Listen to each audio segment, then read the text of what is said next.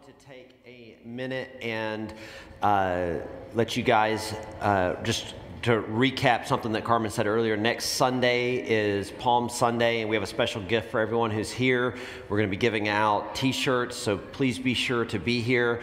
And uh, we have a Good Friday service uh, the, the following Friday, uh, and then we'll be celebrating Easter, the resurrection here at City Church. So please make plans to attend and uh, uh, think of somebody that you can invite to church with you on that day.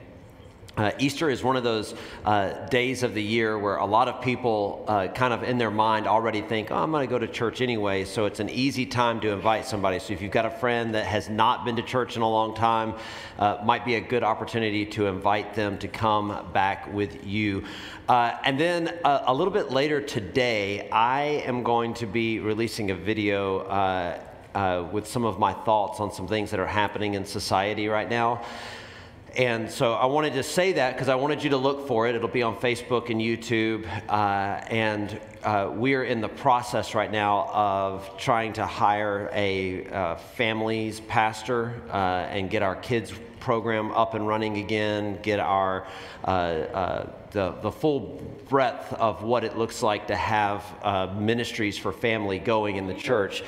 But because we still have so many kids in the room, I felt like it would be best to address some of these things via a video instead of live in person. So please look for that a little bit later today. Like I said, YouTube, Facebook. And uh, then the last thing I'll say before I jump in is we are, and we have been for, for, for a while now, spending a lot of time covering, uh, going line by line in Scripture, covering really in-depth topics right? And there might be moments where you're sitting in here going like I, I, that was a lot of information. I don't know what that was for today. It's not exclusively for today all right? We are trying to create a tool belt for believers for you guys so that when a topic comes up right and you're like man i don't know what to say to that but then you remember that, oh man, the church has taught on this. You can go back, access that information online. And, and then if you have questions, reach back out to us. If you want notes, one of the things that we're working on right now is developing a, process where we take the notes that I have from Sunday as well as external sources and compile those so that we can start making that available. The goal is to equip you to be engaged in the conversation in this society, not just to be Christians that are just like, yeah, I go to church and I'm a good person, but people who are actively able to engage in the conversation. And there are difficult conversations that need to be had, and they need to be had intelligently. So I, I want to encourage you in the in the coming months and years of your life, remember that, that this type of material, like we're doing right now, these are creating tools for your tool belt so that you can come back to them when people are objecting, the, objecting to them or teaching something that is incorrect or uh, just straight out getting it wrong, you have something to go back to that might be able to help you in that process. So, we are in week six of doctrine. Let's stand to our feet for the reading of the word. And uh, we're going to be starting here in Matthew chapter 25, uh, verse 31. When the Son of Man comes in his glory and all the angels with him, then he will sit on his glorious throne. Before him will be gathered all the nations, and he will separate people one from another as a shepherd separates the sheep from the goats. And he will place the sheep on his right but the goats on his left. Then the king will say to those on his right, Come, you who are blessed by my Father, inherit the kingdom prepared for you from the foundation of the world. For I was hungry, and you gave me food. I was thirsty, and you gave me drink. I was a stranger, and you welcomed me. I was naked, and you clothed me. I was sick, and you visited me. I was in prison, and you came to me. Then the righteous will answer him, saying, Lord, when did we see you hungry and feed you, or thirsty and give you drink? And when did we see you a stranger and welcome you, or naked and clothe you? And when did we see you sick or in prison and visit you? Then he will say to those on his left, Depart from me, you cursed, into the eternal fire prepared for the devil and his angels. For I was hungry, and you gave me no food. I was thirsty, and you gave me no drink. I was a stranger, and you did not welcome me. Naked, and you did not clothe me. Sick and in prison, and you did not visit me. Then they will then they also will answer saying, "Lord, when did we see you hungry or thirsty or a stranger or naked or sick or in prison and did not minister to you?" Then he will answer them saying, "Truly I say to you, as you did not do it to one of the least of these, you did not do it to me, and these will go away into eternal punishment, but the righteous into eternal life." Today I want to talk about judgment. Let's pray. Father, we love you. We thank you for your word. Lord, we uh, we stand on it. So help us to understand it. Speak to us, bring clarity. We ask this in your mighty name. Amen. Amen. You can be seated. Uh, I've heard it said that good judgment comes from experience, and experience, well, that comes from poor judgment. We're talking about a different type of judgment here. We're talking about judgment that comes based on the way that we live our lives. And this becomes one of those like tricky conversations, one of those doctrines that are a little bit touchy even within the church. And the reason I say that is is that within the church we can get very divided on what we believe, right? God's willing to do okay? And I think that that comes from a place that I can relate with. I think it comes from this place of just compassion, this idea that uh, that like I wouldn't do it that way, right? That's a, that's a that's an emotion that that I think that a lot of people wrestle with, and I wrestle with that, and this is why I come back to Scripture being so important in the conversation because I have to remove my feelings from the topic. Hebrews chapter six, here in verse one, it says, "Therefore, let us leave the elementary doctrine of Christ and go on to maturity." not laying again a foundation of repentance from dead works and of faith toward God. Now, I just want you to pause for a moment, right? and he says, Let, let's leave the elementary doctrine. What are those elementary doctrine? Well, he says the foundation of repentance from dead works, right? Sin in our lives, behavior that doesn't honor God, and of faith toward God. Those are elementary. Those are the basic tenets of the faith. There is sin. When I'm in sin, that brings death. Because I love God, I'm going to believe in him and I'm going to live differently okay? But watch what he says here. He says, and of instruction about washings, the laying on of hands, the resurrection of the dead, and eternal judgment. So these are also elementary. These are simple things, but yet when we get to this conversation around eternal judgment, we don't want to have the conversation. We don't want to talk about like what's going to happen. What are the consequences for the way that we live our lives? Now, why does this doctrine matter? Besides the fact that Scripture says it's elementary, that it should be something that is basic and simple for us, why is it that it should be a part of our conversation? Well, it is a part of our conversation because of it needs to be a part of our conversation because of the world around us and its rejection of who Jesus is. Now, this last week I was preparing for this uh, uh, content, right? And I came across uh, a couple of articles written by professors, okay? And they said that anybody that is talking about Jesus as Lord falls into, and then it gave the whole list of ists and isms that only people who are racist or misogynist or whatever it is, that they're the only ones that are going to talk about Jesus as being Lord. Now, you might think to yourself right now, like, how does that even make sense? I, I don't know how it makes sense, right? But I can tell you what it does is it puts a little bit of fear inside of you to go, okay, what am I missing? Why sh- maybe I shouldn't talk about this because somehow talking about Jesus as Lord is this idea that I've come up with, except for the fact that we are going line by line through Scripture. We're looking at what the Word of God says, and the problem here is is that we have already established that Jesus identifies himself as Lord, and his disciples, those that followed him, identified him as Lord. So this led me down the path of finding some like more concrete conversational points of what exactly it is that's being taught. And um, I came across a site called progressivechristianity.org, and on it there is a paper uh, that are the eight points of progressive Christianity. And these eight points of progressive Christianity were actually um, uh, written in the 90s and then they were modernized in 2012. So I just want you to think about the fact that this was from 10 years ago.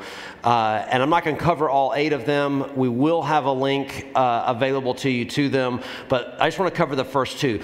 That, that the idea progressive Christians believe that following the path and teachings of Jesus can lead to an awareness and experience of the sacred and the oneness and the unity of all life. They affirm that the teachings of Jesus provide but one of many ways to experience the sacredness and oneness of life, and that we can draw from diverse sources of wisdom in our spiritual journey the idea that I want to kind of set as foundational here, why we need to be able to understand or why judgment or a doctrine of judgment is important, is because there is another doctrine that is being uh, propagated that says that we all, right, can be Christ. Jesus was just the first. And even more succinctly that all of these different gods and religions and ideologies, as long as they're basically good in nature, that they're all going to lead to the same place. Now, if that's true, right, and that any any idea that you have that based on man's thoughts are good, if, if any of those exist, then, then they're going to lead to God and all's going to be okay, then there is no need for a doctrine or an idea around judgment. Yet Scripture tells us that having understanding of judgment is elementary to the faith. Now, Jesus' teachings do not justify the idea that he is merely one way to experience what they call sacredness and oneness of life, right? Where does this idea come from? Well, this comes from a doctrine that is called uh, the cosmic Christ. This is not a doctrine that we hold to. It says that the theology of the cosmic Christ says that the oneness Jesus achieved with the divine, which transcended death, was not unique to him. He wasn't meant to be the one and only who could achieve this connection with God. He was to be the model, the example, the blueprint for how everyone could connect to God. Okay, now, this sounds crazy probably to some of you right now. You're probably going, Pastor Jim, why are you talking about this? Here's why I'm talking about this. There are churches within three mile radius of this place right here teaching this. There are people who probably go to churches that you are familiar with, and you think, okay, well, they go to church, they claim to be a Christian, it's, it's good. But this is what's being taught from platforms, right? And if we don't have the elementary basics, if we don't understand what it is that it, what, what being a Christian consists of, then it becomes really easy to go down this path. And this is very popular. And why is it popular? Because it requires nothing of me except to be sweet inside. I get to be whatever I feel like I am right here, and nothing has to change. And I got to tell you, like, there's a lot that needs to change inside of me like, I have got to be a better person. My heart, my mind, they need to be transformed. This is, the, this is why becoming a believer is about confessing with your mouth, believing in your heart. Why? Because there is a transformation that is taking place. Paul says that we, uh, that we put away our old ways, right? We set them to the side, we renew our minds. John chapter 14, verse 6, Jesus said to him, I am the way and the truth and the life. No one comes to the Father except through me. Right? Now, this is a passage that has been used for so long to help us just kind of relegate or, or, or, or, just be able to communicate that Jesus believed he was the only way. And yet, within some of these other teachings, they take this verse and they say, well, Jesus dying on the cross is what that meant. All he had to do was die on the cross, and everybody was taken care of. There will never be any other consequences for their actions. And so, is this fulfilled by the atonement at the cross?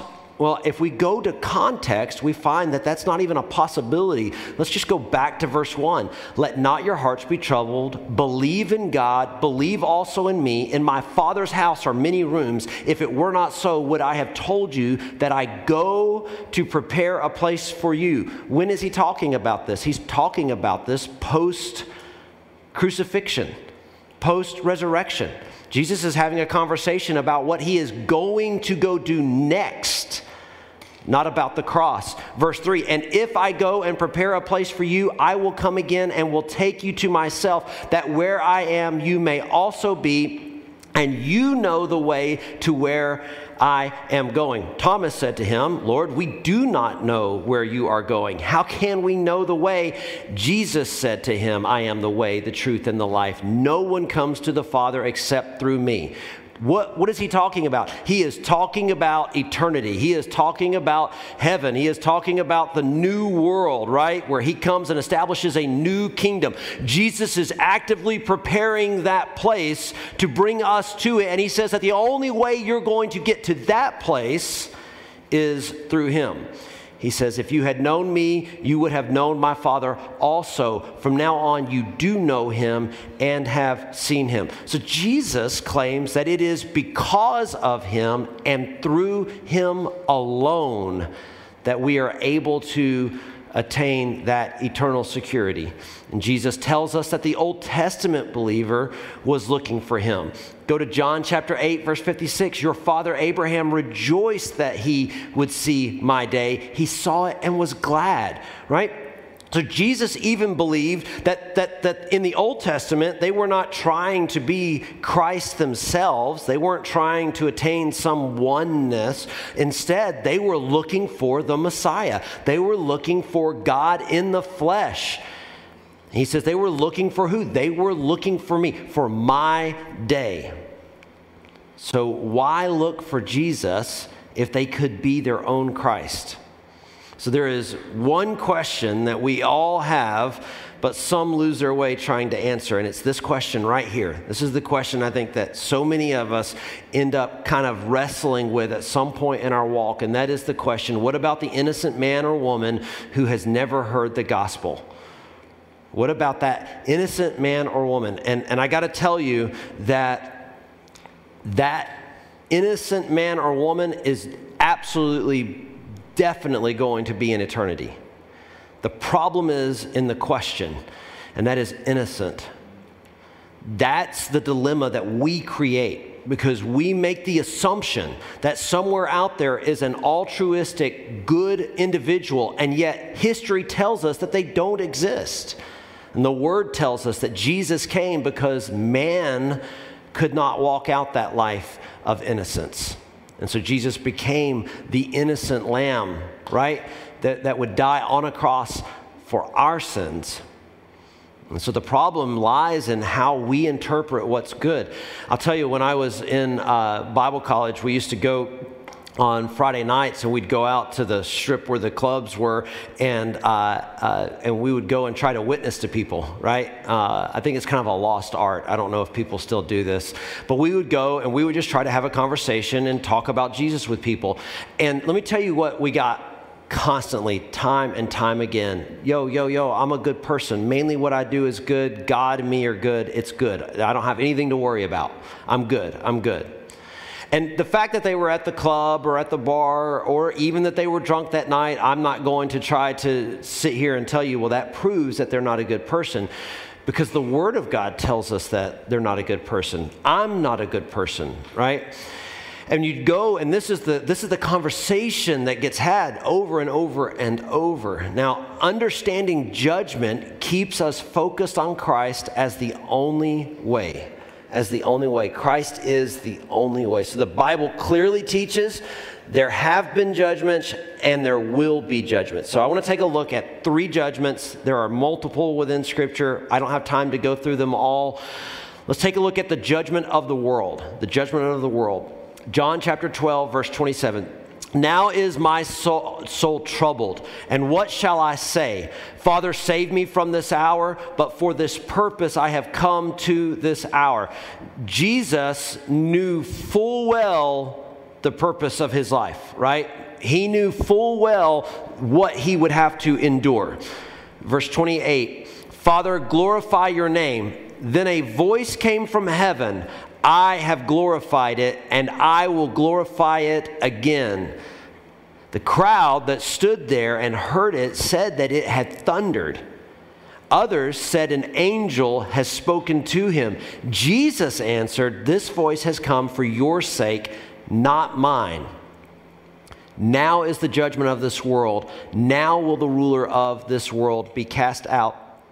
And I, when I am lifted up from the earth, will draw all people to myself.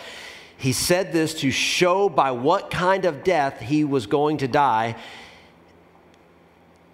He said this to show by what kind of death he was going to die. So the judgment of the world has already taken place. The cross was the sentencing of this. Look at verse 31. He says, Now is the judgment of this world, right? This word now is with prophetic certainty. It has happened. This picture of the judgment of the world, this is the sentence passed on this world. And when he talks about rejecting the ruler of this world, he is saying that this verse creates a little bit of confusion for some people because some people look at the ruler of the world, if they're not saved and they don't believe in God, they go, Well, you're talking about the one that created everything, right? But within the context of Scripture, the ruler of the world, as it is often used, is not referencing the creator of the world, but the one that deceived the world and now has dominion over it. And so he says that the, the sentence has been given for the world, the price has been paid, and there is a banishment that is happening. The ruler of this world is losing authority. Why? Because Jesus is drawing humanity unto himself. Now let's take a look at the second one the judgment of the unbeliever. The judgment of the unbeliever. Revelation chapter 20 here in verse 11 then i saw a great white throne and him who was seated on it. From his present from his presence earth and sky fled away and no place was found for them and I saw the dead, great and small, standing before the throne, and books were opened. Then another book was opened, which is the book of life, and the dead were judged by what was written in the books according to what they had done. This picture here, where it says, which is the book of life, this word life is uh, of life is Zoe. We talk about Zoe uh, as, a, as a word that means life as God intended. Life, listen to this, both physical and spiritual simultaneously. That's what makes this picture of Zoe so different from just this idea of life. Like we think, well, you've got breath in your lungs, you're alive. This Zoe life is, is both a life that is happening simultaneously in the physical and in the spiritual. And he says, so you've got the book of life, right? And he says, and the dead were judged by what was written in the books according to what they had done. And the, this word dead is to be lifeless or subject to death. Okay, let's go on here to verse 13. And the sea gave up the dead who were in it. Death and Hades gave up the dead who were in them. And they were judged, each of them, according to what they had done.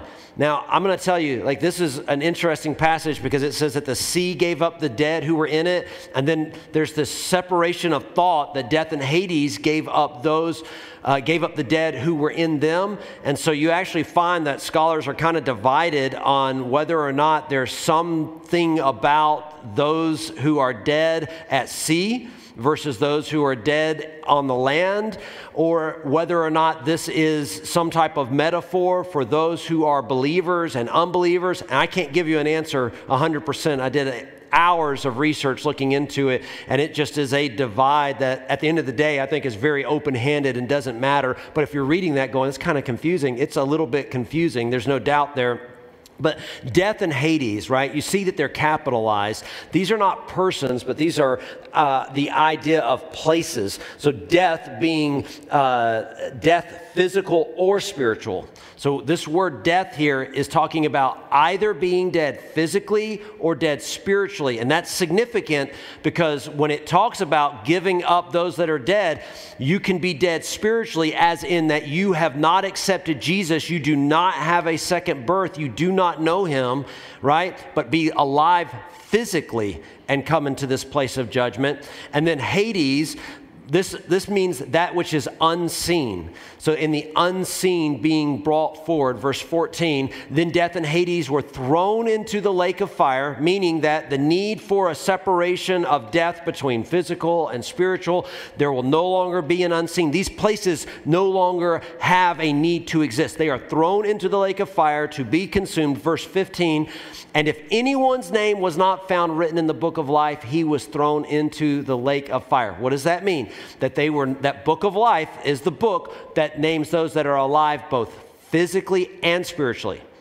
Right? Not just physically. The book of life is those that have received new birth, right? They have come to know Jesus as Lord and Savior of their lives. And those whose names were not found in that book face the judgment of separation from God, separation into the lake of fire, right? And that fire consuming all that is, is, is wretched and broken in their lives. This word, anyone's here, just, just for some real good, like kind of making sure we understand, it translates anyone, a certain person. There is no exception. There is no exception. Anyone who says, I've got it figured out, I talked with God, if He's real, it's solid. That exclusion is not found in Scripture. And right here, when we come to this picture of judgment, it says that anyone whose name is not found to be alive, both physically and spiritually, faces, they face this judgment. So, this is a judgment for those who are not named in the book of life. And the argument, I'm a good person though, it doesn't work. It's not going to pass the mustard. It's not going to be enough standing there before him. Matthew chapter 7, verse 21 Not everyone who says to me, Lord, Lord, will enter the kingdom of heaven, but the one who does the will of my Father who is in heaven. On that day, many will say to me, Lord, Lord, did we not prophesy in your name and cast out demons in your name and do many mighty works in your name, and I will declare to them, I never knew you. Depart from me, you workers of lawlessness. You workers of lawlessness. What is he saying? He's saying that there will be people who are alive in the physical. They make public confessions about, look, I'm a good person. Yeah, I'm a Christian. I go to church. They are not alive spiritually right? And he says that they may even show up and do some good things and they may help those that are, they may go, I've got a, a, moral compass, I'm morally good, right? And they gain that moral compass by looking around at society and going, well, this makes everyone happy, so I'll do this, right? And they're going to stand before God and go, whoa, whoa, whoa, God, hold on just a second. I did all those good things, right? And he's going to say, that's, that's not enough. You are a worker of lawlessness. So the scripture does not support a good person's salvation or a good person exemption from judgment. Being a good person by your own standards, right? Now I just want you to hear that. By your standards, being a good person, that's not going to be an argument, right? In fact, the good person argument isn't needed. That's the beauty of salvation. You don't have any need to go before God and go, I was a good person. It's about coming to the place where you acknowledge, I'm not a good person, so I need somebody to step in on my behalf. I need some type of intervention. Now, let's look at this last one for the day the believer's judgment. And uh, I've got the, the most to say about this one because I believe that the majority of people who are here today are either believers or really consider themselves believers. So let's look at what Scripture says about the believer's judgment, right? Again, so really important. I grew up just kind of thinking there was just like this one judgment and we're all going to come there, and those that are saved will step into eternity, and those that are not saved will step away from eternity, right? Into hell, into the abyss, away from God right? But scripture actually gives us pictures of different types of judgment. And this is good for us to understand. As believers, right, we will be told, well done, good and faithful servant. We will be told that we have been righteous. We will be given access into the kingdom of heaven. But there is more beyond that. There is more beyond that. 1 Corinthians chapter 3 verse 10 according to the grace of God given to me like a skilled master builder I laid a foundation and someone else is building upon it. Let each one take care how he builds upon it.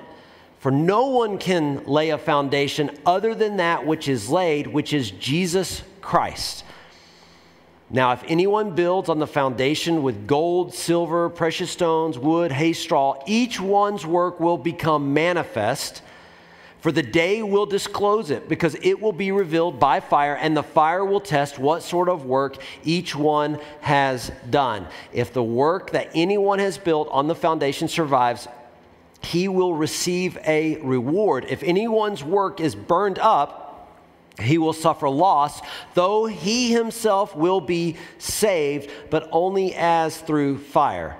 Now, I'm going to pause for just a second and say, a trying to sum judgment up into one thought. Th- this is where people land and they reject the other passages. They reject the other types of judgment. And, and you have a lot of people who go, well, I, you know, there's just one judgment, and in the end, everyone's going to make it, right? This is not talking about everyone. And we know that it's not talking about everyone because in other parts of Scripture, it tells us that there are consequences for those that do not accept Jesus, those that do not accept Him to be Lord of their lives. So this is talking about those who have done what? They have built their lives on the foundation, which is what? He says, Jesus. So this is specifically talking about those who would say, I am a Christian, Jesus is Lord of my life. Now, this concept, it makes Christ the foundation or the rock, and the building materials are the way we live our lives the, the, the, things that we do on top of it. That's the building materials in this picture, right? And so the idea is that if your work endures, you receive a reward. If your work endures, you receive a reward. So when you build a home, right? Uh, here along the, the coast, right? You build a home here thinking in terms of the fact that a hurricane could come, right? And the further inland you get, the less concerned you are with that. The closer to the water you are, the more concerned you are with that. Why? Because a storm can come and blow everything away. But inland, they get storms as well. 11 years ago, uh, we had just started as a church, and a F5 went through Birmingham, Alabama, and a group of us went over there to go and try to help. Guys, the, that, that tornado scrubbed houses completely down to the foundation and pressure washed it. There was nothing there in some of those places but concrete. Nothing. Uh, there was a, uh, we were walking through the devastation and there was a, an, a, a, a pine tree, right? 30 feet tall, and it was completely stripped down like a toothpick, bark and all, and then speared to the top of it was a mattress, right? Houses completely gone. Now, we'd understand now that there are ways that we can build things that will help to ensure security in the midst of the storm, right? We take those things that are precious to us, right? Documents, things that are irreplaceable, and we put them in fire boxes in our home, right? Because we would like to think that if a fire were to come and burn our house up, there would be certain things that would be protected, right? And that's this picture is that, is that is the, when, the, when the test comes to see if that which we have built can sustain, whatever is left, right? That's, that's what we have. And I think of this meme here of the guy, little dog in the fire, and it's just everything's burning around him. It's like, that's fine. It's no big deal, right? I got to tell you, the only way you come to this place is if you have some confidence that you have built your structure to withstand fire, right? Now, what are the rewards that we get, right? I have no idea. I don't have any clue what the rewards are. And I think that it's probably good, right? Um, I don't know uh, if any of you remember, but when I was a kid uh, in school, we would be given these um, little catalogs to go and sell things to people. And uh, depending on how much we sold, right, we earned points, and then we would get gifts, right? And so we could spend that in the back, and we had a little thing where we could buy prizes. So we were out trying to sell as a fundraiser for the school, you know, popcorn or you know whatever crazy thing that they had right? Um, and they got pretty elaborate too right? I mean it was like sometimes like a little amazon catalog today you know? And you'd go and you'd go knocking on doors trying to do this because you wanted to get that little piece of metal that had the bend in it with the wheel on it and you'd sit there and roll it. Nobody knows what i'm talking about It was pathetic. I never got it. Um, right? But we knew what the rewards were, and so we only went out there and sold to try to get enough points to get the reward that we wanted. And there's probably some wisdom here in not telling us what all these rewards look like, what eternity looks like, right? Why there's only a portion of it, a glimpse given, right? Because we aren't called to do the bare minimum. We aren't called, but we're created. We are wired that way, right? We have a goal in mind. I, I can speak for guys at the very least, right? Like we can be goal driven and we can be like, here's my task. I'm going to get this task done. I'll go without sleep. I'll go without eating. I will keep going until the task is done. And when the task is done, I feel fulfilled and completed and I'm ready to go sit down and do nothing, right? I can just get the task done. That's my thing. Get the task done. And because we're wired that way, how dangerous could it be if we had a catalog to go through that said, hey, listen, if you live for Jesus this number of years and do this many good deeds and feed this many homeless people, here's what your house and swimming pool will look like, right? Oh man, that's the house and pool I want. So I've only got to do this for six months. Yeah, I'm good with that, right? We don't know what the rewards are, right? But we do know that the way we live our lives will be put to a test and that somehow that's going to equate to what that reward looks like irregardless, irregardless, those that have the foundation that is Christ step into eternity. Irregardless. What's the purpose of the rewards? We don't know. Why do those rewards go with us into eternity? What does eternity look like? We don't know. What we do know is that they're individualistic. It is going to be contingent specifically on you. And it's going to be a reward based on you and what you need and what will fulfill you. We, we don't know anything beyond that. Now, is it just external works that we are accountable for? No. 1 Corinthians chapter 4 and Paul continuing in the same thought we just came out of, verse 5. Therefore, do not pronounce judgment before the time, before the Lord comes, who will bring to light the things now hidden in darkness and will disclose the purposes of the heart. Then each one will receive his commendation from God. So it's not just what we build on the outside that everybody else gets to see, it is also about what is happening on the inside. This is why being a follower of Christ, so it's, so, it's such an intricate part of the faith to try to be a better person, right? To, to dig into the scripture, understand it, and let it change who I am. I would like to think, and I would hope my wife would testify to this, that that process has been something at work in my life, that I am not the guy that she married in a good way, that I have matured some, that I have grown some, that the, the, the guy that stayed up all night playing video games and was late to work because I was tired from playing video games is not the same guy that she's married to today, right? Why she married me then, I have no idea. She saw something inside. I'm happy about that, right? But I've become a different person. Why? I'm going to tell you why I've become a different person. Because as I have been engaged in the process of knowing Jesus and studying the Word of God, I have made the decision I can be better. I can do better. Do I think I have attained that? Perfect place? Absolutely not. Like, I do not, I am not trying to rush the next 20 years of my life, but I have great confidence that in 20 years, I will be an even better person because I see what God's hand is doing in my life. Followers of Christ work on the condition of their hearts and their minds. They do. Let me use a little analogy for you. Let's talk about porn for just a second, right? So, this is something that uh, uh, a lot of men, and statistically speaking, more and more women than ever before, are scientifically struggling with an addiction to. Okay? Scientific. Science says addiction. Okay? Right? So this concept gets introduced into a young man's life. The world that we live in now gives access to it like never before in history. Like never before in history. There was a time in history where we had a gatekeeper that said, You're too young, you don't have access. Now that gatekeeper is a web page that says, Are you 18?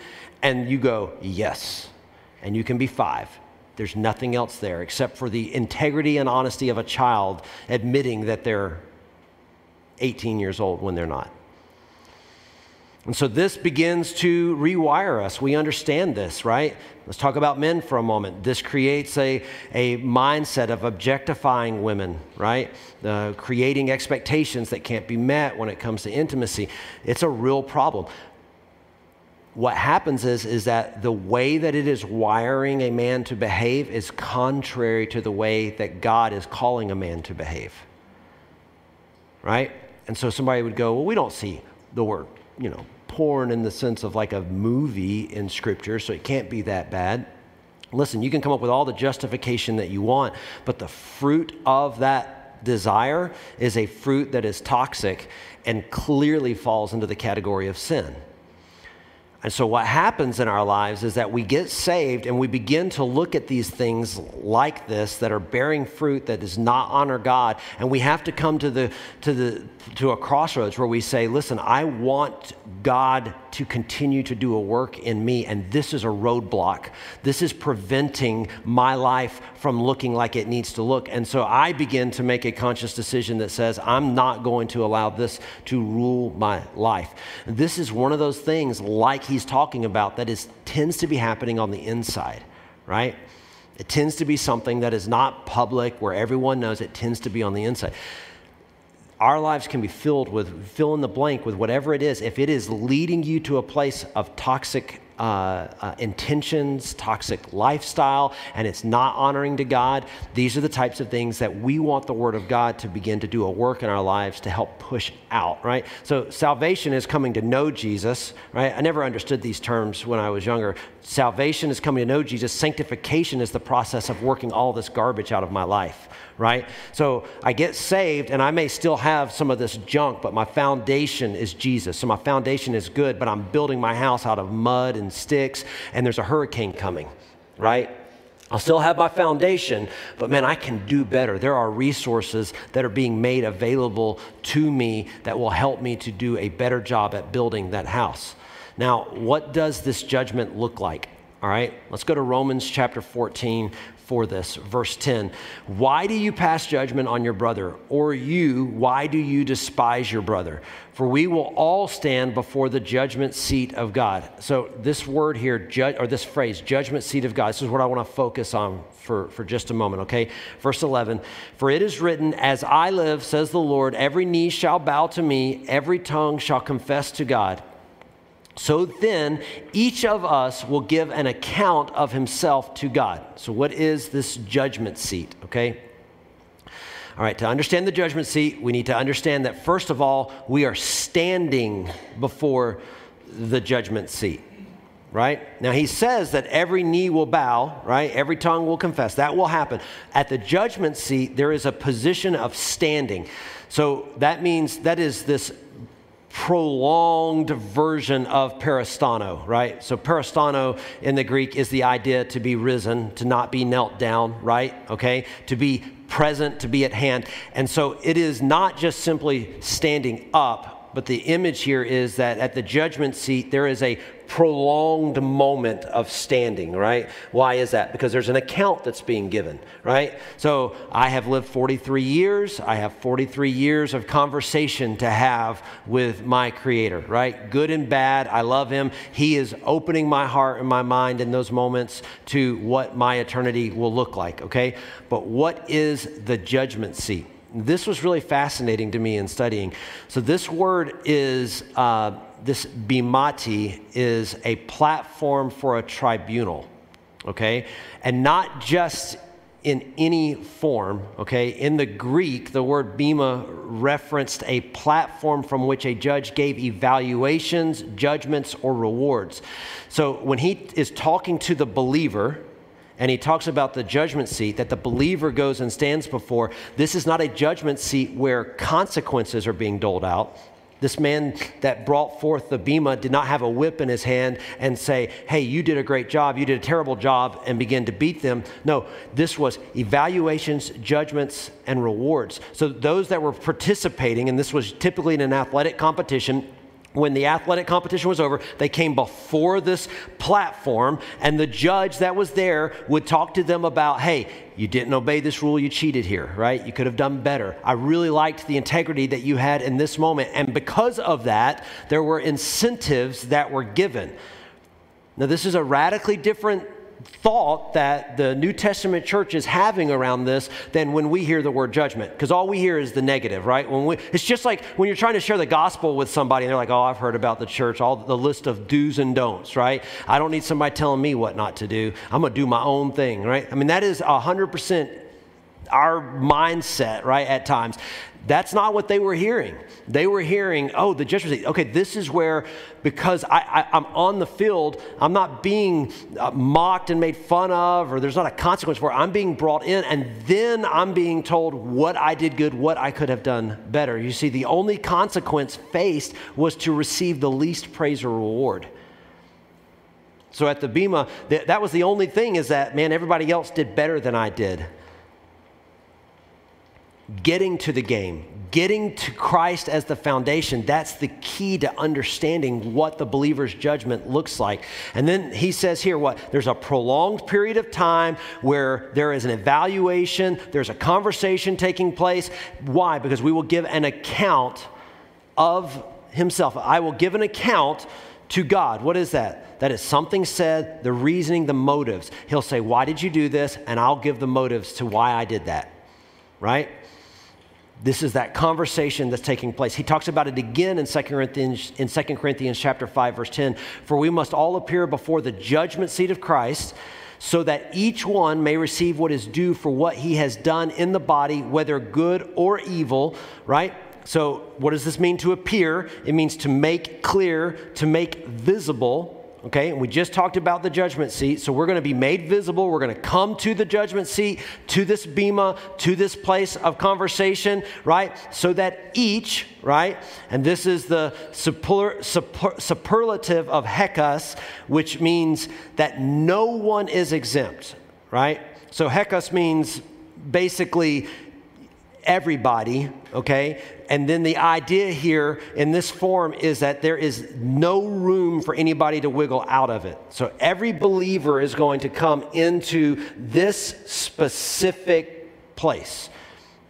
And you're going to give an account, right? Whether it was good or whether it was evil. And that's where we go back to understanding the rewards, okay? So Jesus illustrates the judgment those who are familiar with him the, that are familiar with him will face in Matthew 25. So we're going to sum all this up right here into Matthew 25. We started with it. He talks about judgment, right? But just before he started talking about judgment, he gave a parable. And this was the parable of the talents. There's one man that gets five talents, another man gets two talents, and the last gets one talent. Now, we don't know what the talents are per se, but we know that they hold some intrinsic value, right? Why do we know that? Because they can be invested right? They can be moved out into society and that they can gain a return, right? So the master gives them this, uh, this whatever this thing is that has value, and he gives it to them. They have responsibility over it, and he leaves, right? Now, what's the parallel? The parallel for us is that the gospel holds intrinsic, intrinsic value, right? The gospel has a value to the people around us. Verse 19 of this, it says, Now after a long time, the master of those servants came and settled accounts with them. what happens is, is that the one who had been given five comes out and says, Master, I took the five that you gave me, I invested it, and I saw a return of five. You gave me a value of five, I doubled that. Here is all 10 to you, right? And he says, You did a great job. he goes to the one that he gave two. And that one says, Master, you gave me two. This was what you gave me. So I took it, I invested it, and now I have brought you an additional two. Great. You've done a good job, right? Okay. Only one was nominal in their faith. Only one of them. And it was the one that was given the one talent. And the one that was given the one talent went and hid it and buried it. They were more concerned with losing it than they were with using it. And I want you to think about that in a gospel message for a moment. Are you more concerned with losing the gospel than you are with using the gospel? Are you more concerned with losing salvation than you are with using salvation? Right? Because the real, the real reason we all get itchy and scratchy and squirmy around judgment is because we all think, well, what, what if I am not saved? Right? I don't want to talk about that. I'm not comfortable with that conversation. And, and the reality is, is that we're more concerned with losing our salvation than we are open to the fact that we can use our salvation, right? We have, we have, the, we have tremendous confidence. We have been saved. Our lives are built on a solid foundation, right? God is, God is going to reestablish this world under a new kingdom, right? Jesus is my Savior. I am stepping into that. And if I have that confidence, then I don't have to be afraid of that judgment. But watch what happens here in verse 29 For to everyone who has will more be given, and he will have an abundance. But from the one who has not, even what he has will be taken away. And cast the worthless servant into the outer darkness. In that place there will be weeping and gnashing of teeth. This is, this is the illustration he gives just before he starts talking about judgment, is he says that the one that is more concerned with losing it, right, than they are with using it, is not actually saved. Salvation looks like this I understand I cannot do it on my own. I believe Jesus has saved me. And therefore, I will live my life in such a way as to bring glory and honor to his name. I may not get it all right. I may not be the bright and shining star, but I am out there and I am living as a believer. And Jesus goes on in those following verses to expound on the coming judgment. And this is the question I get asked so often, right? Is how do I know if I'm really saved? How do I know if I'm really saved? And I, I got to tell you, that comes from a position of us just wanting to do the bare minimum. If you will stop doing the bare minimum as a Christian, you will not be concerned with whether you're saved or not. So if you are in this place and you're like, well, I'm just not sure if I'm saved or not, right? Here's my challenge acknowledge that you need Jesus and stop being the very minimal Christian, the nominal, bare minimum believer that you feel like you have to be, and start living for the God you claim that you have faith in. Be obedient unto him, live for him, and serve him. Let's stand to our feet. This message, right? This message that one day we're going to give an account for our lives, right? Believers, unbelievers, it's going to look different for us all. It flies right in the face of the narrative that, that we all are on our way to, to some type of Eden or heaven. No, there's going to be consequences. And let me tell you, the responsibility that sits on our shoulders is to share the gospel, the gospel message. People have got to know about Jesus. And, and, and we, when we come to the realization that when people don't know Jesus, right, that they face a different judgment, that should put a burden in our hearts to share Jesus with them, right, to give them the opportunity. Let's pray. Father, we love you and we thank you for your word. I thank you that your word, it bears fruit, that it speaks life, that we can be encouraged, and that we can also be corrected by it. Father, I thank you for what you do through it. Lord, I pray that as followers of Christ in this room today, that that we would not be seeking the bare minimum, but instead we would be in pursuit of knowing you and serving you with the fullest of who we are. We thank you for all you do. In your mighty name, amen. Listen, if you do not know Jesus as Lord of your life, we want to pray with you. We want to talk to you about that. We have our prayer ministry teams in the back available to speak with you.